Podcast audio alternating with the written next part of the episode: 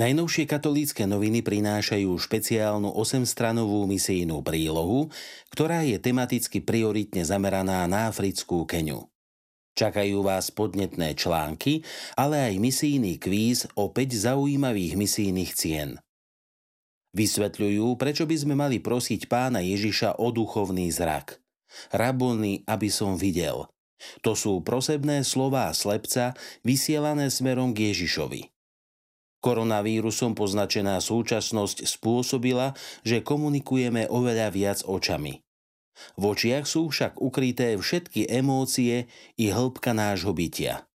Milý pohľad medzi dvoma ľuďmi je často intenzívnejší než najhlbšia konverzácia. Rozprávajú sa s argentínskou novinárkou Elizabetou Pikeovou, ktorá spolu so svojou rodinou patrí k blízkym priateľom pápeža Františka. Katolícke noviny sa s ňou porozprávali nielen o Františkovej osobnosti a pontifikáte, ale aj o vtipných zážitkoch a o tom, čo mu vo Vatikáne chýba najviac. Prinášajú aj rozhovor s britským veľvyslancom na Slovensku Nigelom Bakerom. Pápež František privítal vo Vatikáne od 4. do 10. októbra náboženských predstaviteľov a osobností z celého sveta.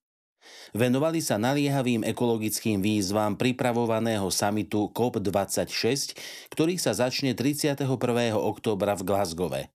Keďže záštitu nad podujatím prevzalo Spojené kráľovstvo Veľkej Británie a Severného Írska, katolícke noviny sa porozprávali s britským veľvyslancom na Slovensku Nigelom Bakerom, aby sa dozvedeli nielen to, čo sa dá od globálneho ekologického sympózia očakávať predstavujú podielové knihy, ktoré pripravil Spolok svätého Vojtecha pre svojich členov na rok 2022.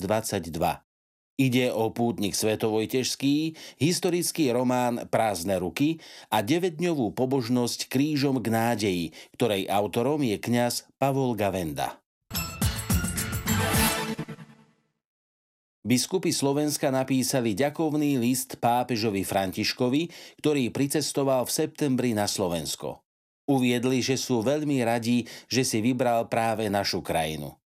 Do našej zeme ste zasiali semená pre spoločné kráčanie dnešným svetom v duchu Evanielia.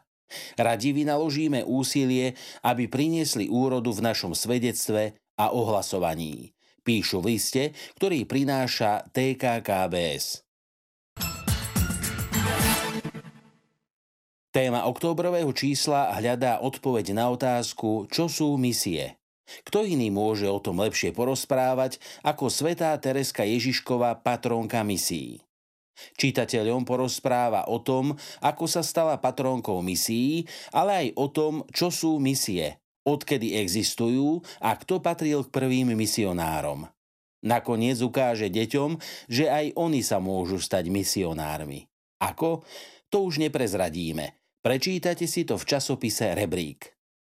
Tomu, kto sa chce vydať na cestu dobrých činov a chce sa aj zahrať, príde vhod stolová hra v strede rebríka s názvom Cesta dobročinov.